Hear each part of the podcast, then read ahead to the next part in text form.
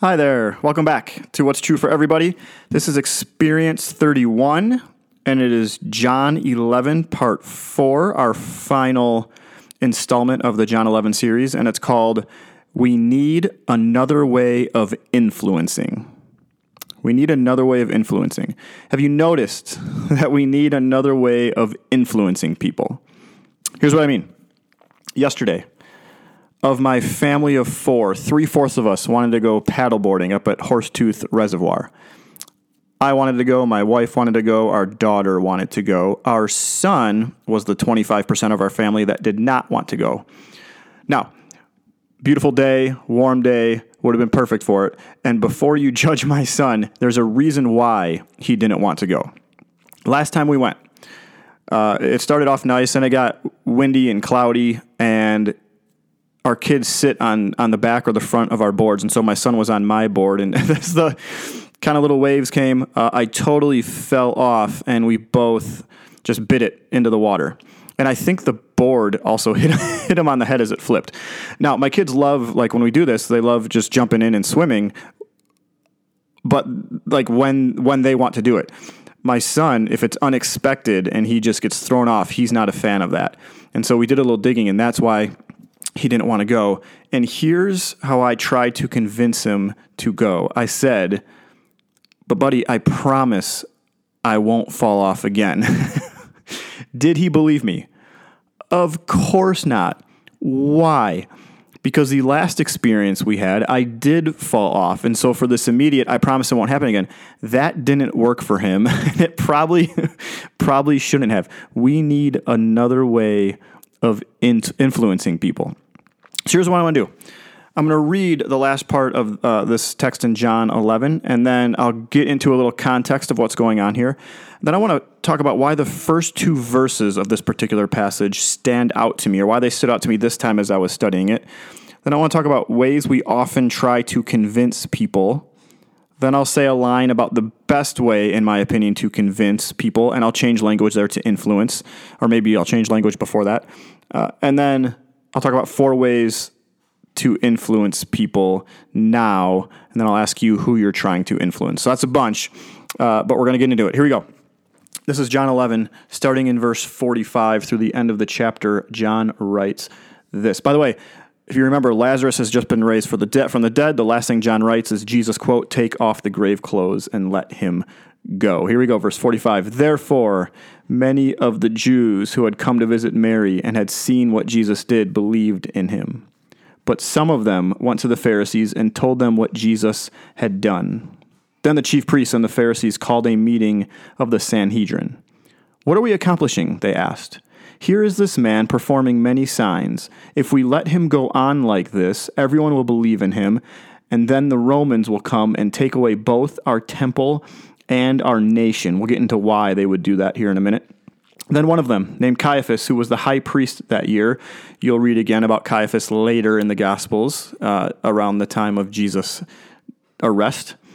So Caiaphas speaks up. He says, You know nothing at all.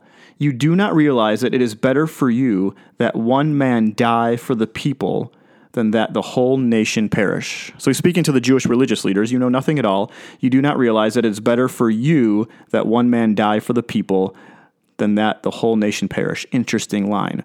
He did not say this on his own, but as high priest that year, he prophesied that Jesus would die for the Jewish nation, and not only for that nation, but also for the scattered children of God, to bring them together and make them one.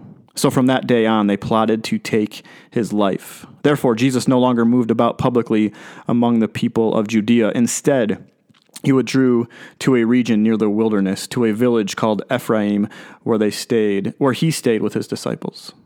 When it was almost time for the Jewish Passover, many went up from the country to Jerusalem for their ceremonial cleansing before the Passover. They kept looking for Jesus, and as they stood in the temple courts, they asked one another, "Who do you th- what do you think? Isn't he coming to the festival at all?" But the chief priests and the Pharisees had given orders that anyone who found out where Jesus was should report it so that they might arrest him. Interesting shift here. Jesus just performs his last miracle, as we'll get to here in a second, and then it immediately goes to these religious leaders want to kill him. What's going on here? Here we go. People are believing in Jesus. He's doing these miracles. He just raised a dude from the dead. People are believing in him. So if you're a Jewish, if you're the Jewish religious leaders, this isn't good news. Uh, why? Israel is under Roman rule. Roman is like oppressing Israel. And the Roman rule said Caesar is Lord. This dude Caesar, which is why they're trying to get to get the Jews to believe in this is what they're trying to get the Jews to believe and to subscribe to that Caesar is Lord.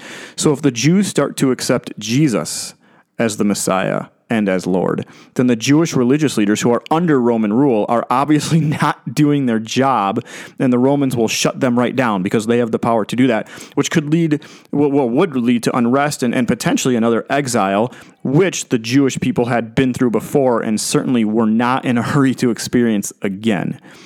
So their question is the question of the Jewish religious leaders is what are we going to do about this? This dude Jesus is like gaining steam. People are following him. What are we going to do? And so they ask, they ask this in, in a meeting of the Sanhedrin, John writes, which was uh, the Jewish judicial, legislative, and executive body that managed the nation's internal business. That's essentially what that means. Uh, so they want to keep the peace with the oppressive Romans. That's their goal. So they're going to do whatever they have to do to do that. So this high priest, Caiaphas, speaks up and he says, you know nothing at all, which is a good line. Then he says, It's better that one person die, being Jesus, than if the Romans kill us all and take our nation. Like, let's just kill him and the rest of us will be saved. Uh, by the way, this is like the Jonah principle. If you've read the book of Jonah in the Old Testament, when the passengers uh, and, and the crew throw Jonah overboard so the rest of them could be saved. So this isn't the first time we've seen this idea. So, so Caiaphas is, is suggesting that they take Jesus out. But here's the thing he's not wrong. he's not wrong when he says it's better for one person to die than for everyone to perish. He, Caiaphas, is just thinking on a different level than John here is, the writer. Caiaphas is thinking on a political level. Like, how do we get the Romans off our back? John invites us to think about this on a spiritual, salvation, life giving level. This will lead to the real Savior, the real Lord, the real Messiah, dying to take away the sins of the world. John has a little add on here. He says Jesus would die for the Jewish nation, and not only for that nation, but for the scattered children of God. So, their plan. Sorry, I'm drinking tea here. Their plan. Uh, verse 53 says So from that day on, they plotted to take his life. Now they're just going to try to kill him. So, verse 57, you get to the chief priests and the Pharisees give orders that anyone who finds Jesus at the festival or wherever he is should report it so that they might arrest him. Uh, by the way, Jesus withdraws here out of the public eye, we're told. His miracles in John are finished. That's seven of them, except for one, except for the eighth one, which we've talked about in this series. And the next time Jesus appears in public, it will be as a prisoner. So no longer do the religious leaders want to arrest Jesus to try him now they just want to arrest Jesus to kill him. The courts will just be for show. That's all that's going to be. They've already found him guilty, and nothing will convince them otherwise. No facts will convince them otherwise. No statistics will convince them otherwise. No true and heartwarming stories will convince them otherwise. In their mind, the book is closed. And it's interesting because the raising of Lazarus, John's climactic seventh, climactic seventh sign that Jesus is the resurrection and the life, the thing that was designed to bring life and hope and joy and celebration, also becomes the climactic occasion for judgment and ridicule and injustice and death. The thing that was designed to bring life and hope and joy and celebration is also the thing that to some people is the occasion for judgment and ridicule and injustice and death. this is the way this world works sometimes, isn't it? Now, the first two verses are interesting to me. The first two verses of this passage are, what really stood out to me this time around. And, and it says this Many of the Jews who had seen what Jesus did believed in him. But some of them went to the Pharisees, the religious leaders, and told them what Jesus had done. Knowing, by the way, they went to them knowing that the Pharisees wouldn't have liked it, what Jesus had done, or believed in Jesus. So John essentially says in these first two verses many believed, but some did something else. And no amount of evidence of who Jesus is would convince those who have already found him guilty and determined to reject him. Biblical arguments uh, wouldn't change their mind. PowerPoint presentations wouldn't change their mind. Online articles wouldn't cause them to come around. I mean, have you noticed sometimes nothing will convince the people who disagree with you? No amount of evidence, you have this fundamental disagreement. No amount of evidence will change the minds of those who have already made up their mind and closed the book on something, which, by the way, is also true of us a lot of times. Many believed, but some did something else. Have you ever tried to convince someone to believe the same thing you believe about God through argument? Or through like fact checking? Like it's like hitting your head against a wall over and over. It's not going to work. Many believed, but some did something else. Ever tried to convince someone that they should homeschool their kids because you homeschool your kids? Or that they should put their kids to bed the same time you put your kids to bed, or they should feed their kids the same diet you feed your kids, and you tried to convince them by giving them an article you read, even though you know they've come to their own conclusions about these things. Didn't work, did it? Why? Many believed, but some did something else. Have you ever tried to sway someone's view on, on, who should or shouldn't cross the U.S. borders, or who should or shouldn't be able to get married, or whether marijuana should be legalized? And, and you tried to convince them on Twitter. and it came across as if they believe the opposite of what you do, then they're obviously wrong. How many sarcastic responses did you get? How many people started like unfollow you? Many believed, but some did something else. Oftentimes, our ways of trying to convince people, or let's change language here, influence someone in one way or another, it's rapid, it's harsh, it's unhelpful, and sometimes it's with a hint of putting them down, or maybe not even a hint, maybe it's just a heap of putting them down, or of making them feel just a little bit inferior. It's like we're trying to bring them life, or that's that's what we perceive, or what we perceive to be life. Or on the surface, it looks like in our mind we're trying to bring them life, but there is a dash of death in it all.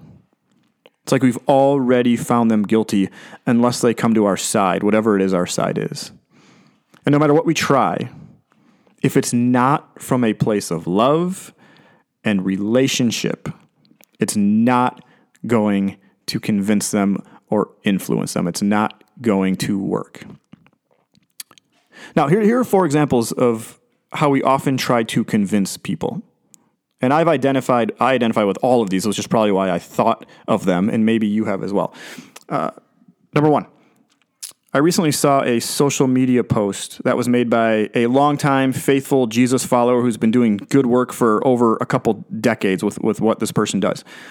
And the intent of this post was to defend Jesus. It was to defend faith in God. It was to defend the Bible. It was to defend the church. And this post made several points, uh, all of which I thought were fine points. I don't think I disagreed with any of this person's points.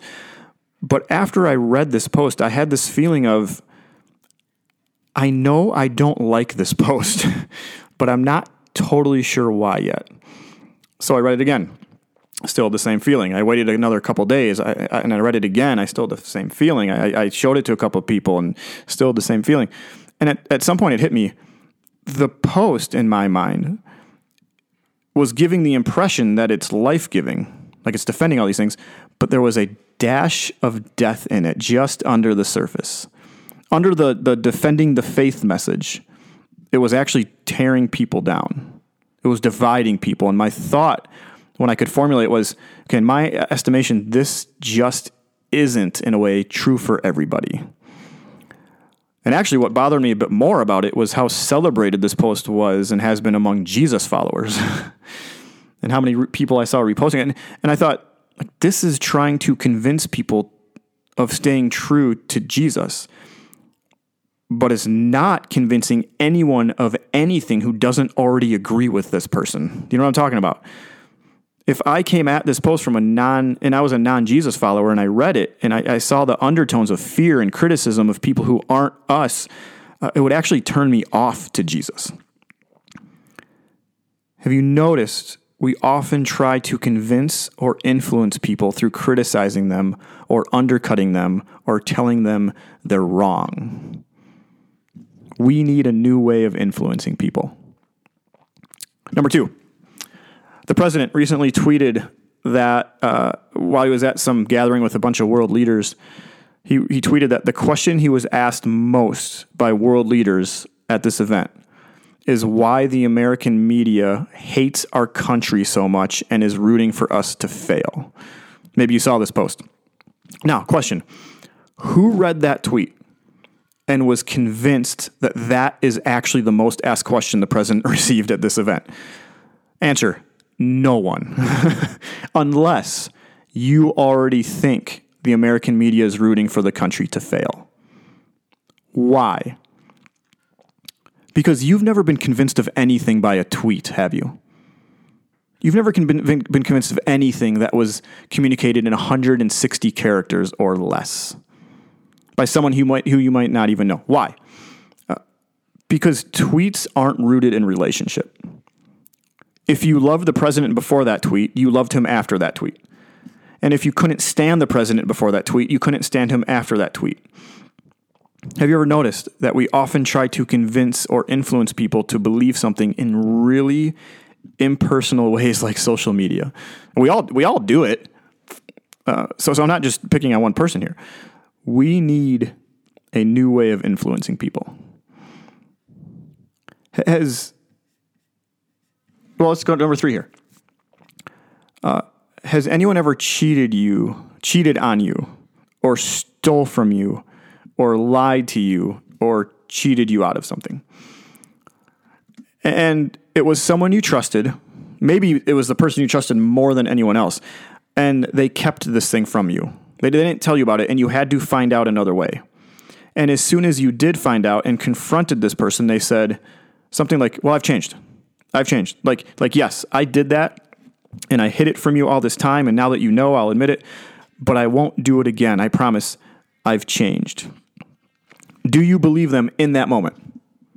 No, of course not. It's the paddleboard issue with my son.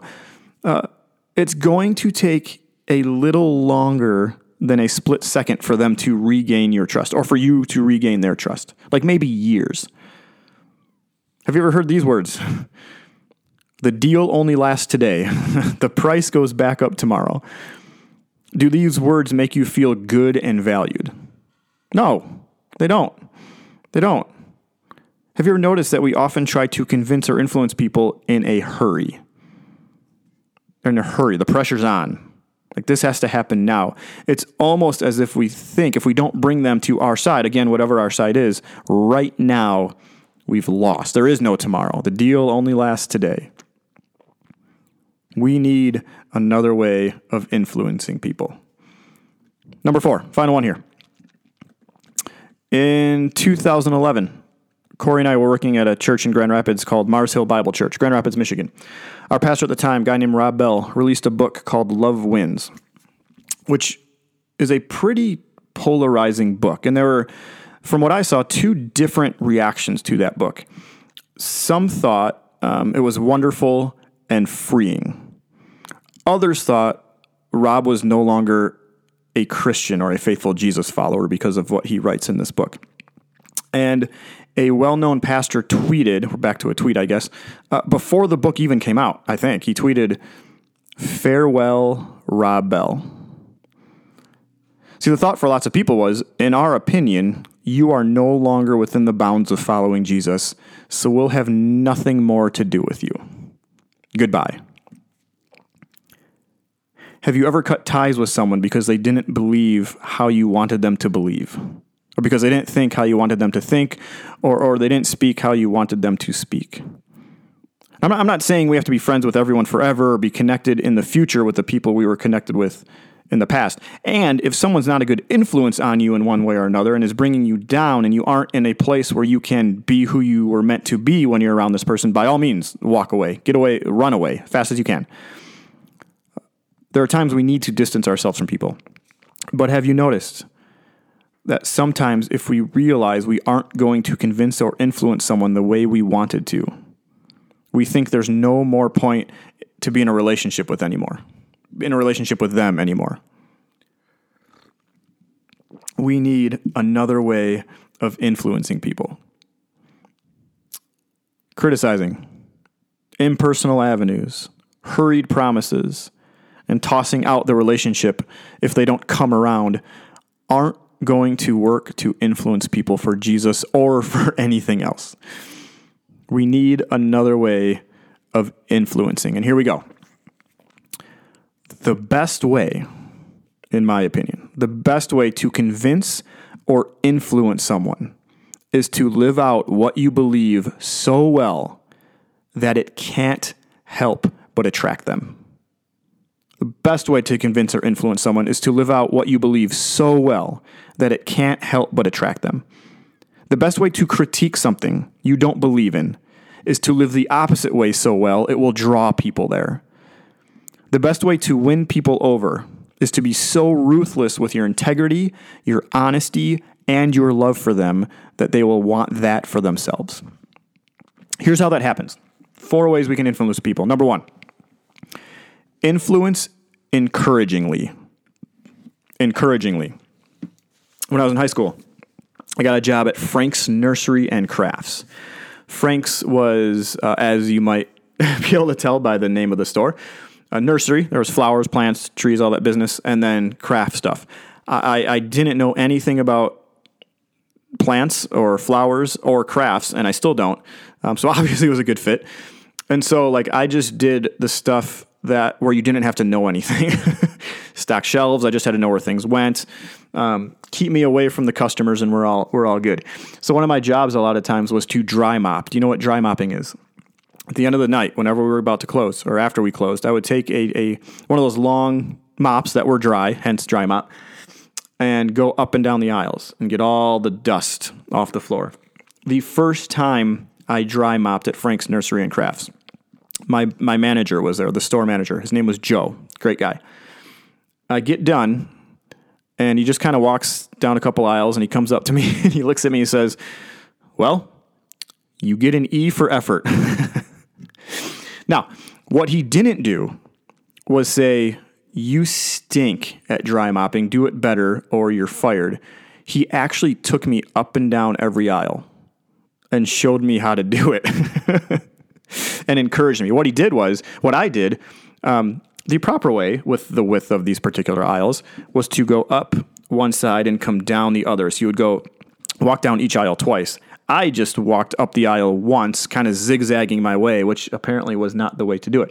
So Joe, my manager, my boss, walks up and down each aisle with me twice, showing me how to properly dry mop. He didn't make me feel bad, guilty, criticize me. He actually took the time to encourage me and make me feel like I could actually do it. dry mop a store, as funny as that is. Question Who do you need to encourage this week? Who is not living up to their potential? You know it. And if they're honest, they know it. How can you encourage them? What are they doing well? What is it you see in them that you can begin to call out of them? Because I guarantee you that's going to work way better than tearing them down or criticizing them. Influence encouragingly. Number two, influence personally. A couple weeks ago, I had a guy ring my doorbell. So I answered the door. He hands me this pamphlet and immediately begins telling me that I need better windows. I need to replace all my windows. And he goes immediately into the spiel, doesn't ask me my name, uh, whatever. Did I buy windows from him? No. I actually cut him off before he could get very far into his speech. Why? I don't know this guy. I've never met him. There was no sort of, hey, let's even ask you your name. I'm just going to tell you what you need. That doesn't work, does it? Now, contrast that. How many of you bought windows from someone just because they knocked on your door and told you you needed them? Probably nobody. Um, a couple weeks ago, my sprinkler guy. I have a sprinkler guy.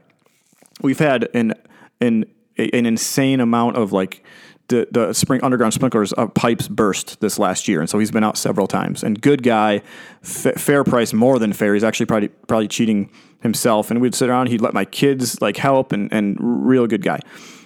He was around a couple weeks ago looking at my yard, showed me like move some heads around because I was having some brown spots. And he's like, you know what you should do? And he's like, well, maybe not should. It's up to you, but you know what I would do. And he's tells me about these new and improved sprinkler heads. And um, it's like, if, if you get these, yeah, it's a, it's a bit of investment up front, but you're going to like by next, the end of next summer, you're going to w- w- more than pay for them. Uh, and I think we're going to do it. Why? There is a personal relationship there. There's a trust there. That will go a lot farther in trying to influence people, people you have experience with, people who have treated you well before, than just showing up on the doorstep. You have do you have someone you care about who you think is living in an unhelpful way? Uh, get as personal with them as you can talk with them, eat with them, share stories with them, spend time with them, get to know them. Not as a way to get in with them and then to go and, and judge them once they trust you, or then to go and work on, on how you can change them, uh, but as a way to love them, to know them on a deeper level, and for them to know you so they can see why you live the way you do. And if you think of them as a project, you're already off the path. Not a project. They're actually a, a, a soul who God created and loves and wants the best for them. A person who, who's probably living the way they're living or believing the way they're believing because of what they've experienced in the past. Our job is to show them another way through personal relationship. Influence personally. Number three, influence slowly. Uh, this week I read a line in a book that was warning against simplistic, impatient solutions to living to the glory of God. And then I read this quote, which is from a theologian from the early 1900s named Friedrich von Hugel, I think is, is how you pronounce it. And he had this line, it said this Nothing was ever accomplished in a stampede. Don't you love that? Nothing was ever accomplished in a stampede. In fact, if you've ever seen the Lion King's, the Lion King, bad things happen in a stampede. Uh, if you want to influence someone for good, do, do, you want your kid to make better decisions? Do you want your coworker to work as hard as everyone else on the team is working? Do you want your congregation, if you're a pastor, to actually attempt to live a Jesus like life Monday through Saturday and not just on Sunday mornings? Do you want your spouse or your friend or your boss to stop manipulating you? It's most likely not going to happen in a stampede we have to be okay with continuing to live the way we feel called to live while it's taking others a bit of time to change their ways. Patience and prayer and, and taking it a day at a time are key. Influencing others, it's typically a slow marathon, maybe a double marathon. It's not like a 40 yard dash. Influence slowly. then, number four Influence open open handedly. Influence open handedly. You know when relationships are at their best? They're at their best when, when you don't feel like either of you need to change in order to be friends or in order to be like close family. When you both can just be you, and that's perfect. That's fine. Do you have people in your life who, who you feel like you need to be on for? Or, or there are certain things you don't talk to this person about or things you don't reveal about yourself to this person. Your guard is up a little bit. By the way, which a lot of times is healthy. We don't want to reveal everything about us to everyone. That's not wise.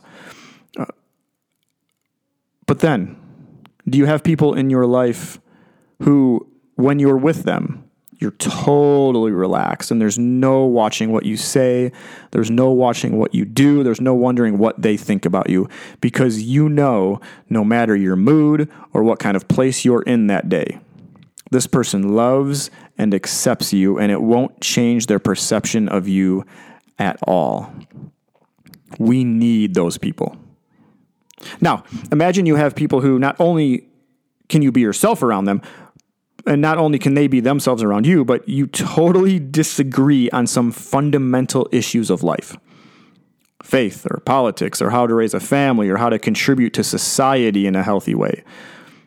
And speaking of faith, you'd love for them to experience life to the full because right there right, right now they're just not. But you don't need them to gain the same worldview that you have in order for you to continue this wonderful, deep relationship. That's special. I mean, what if we treated everyone like that? We, in a sense, hold them loosely. We hold our need to influence them open handedly. I mean, if, if, if, we think it would be better for them to change this way, and, and, they do, that's great. But if at some point we realize they're not going to change as far out as we can see, but remember, God can always do amazing things. We never know what He's up to around the corner. But if we see that they're not going to change as far as we can tell, we don't end it. We still love and respect and serve and be with them simply because that's what we do. And yes, uh, we can continue to speak truth and try to show them the hope that we have and, and with how we live. That's always good um, in a loving way, gentle way. But the relationship isn't dependent on someone changing. Now, if there's abuse or unhealthy treatment, then yes, it's absolutely dependent on some on someone changing. So there's our caveat. But that's not the type of changing we've mostly been been talking about here in this experience. We keep encouraging. We keep being involved personally. We keep taking it one day at a time, slowly. We keep being open handed. So here we go. What about you? Who are you trying to influence? Who are you trying to influence? And how have you been trying to influence them? Have you been trying to influence them critically or impersonally or in a hurry? Let's just get this done. Or threatening to drop them, even if it's just in your own mind, if they don't change how you want them to change. How's that working for you? Probably not well, and I know this because I've tried it. Uh, that will only lead to you being not only judgmental, but miserable. Or are you trying to influence them encouragingly, personally, slowly, and open handedly?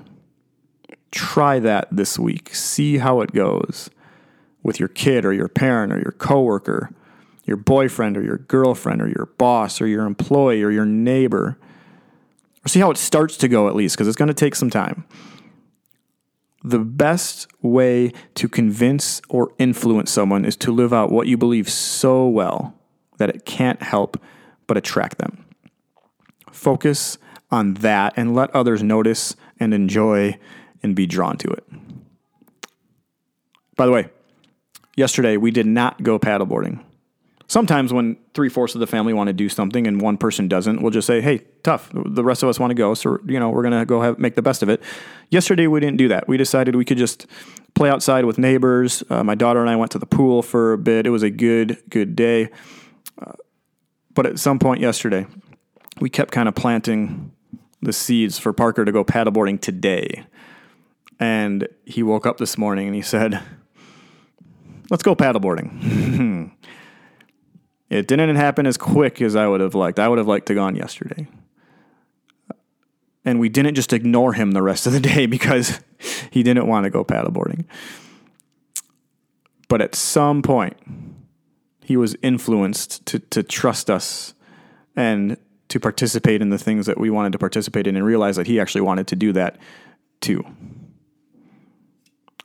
This has been experience number 31. We need another way of influencing. May you influence others encouragingly, personally, slowly, and open handedly. We'll talk to you next time. Grace and peace.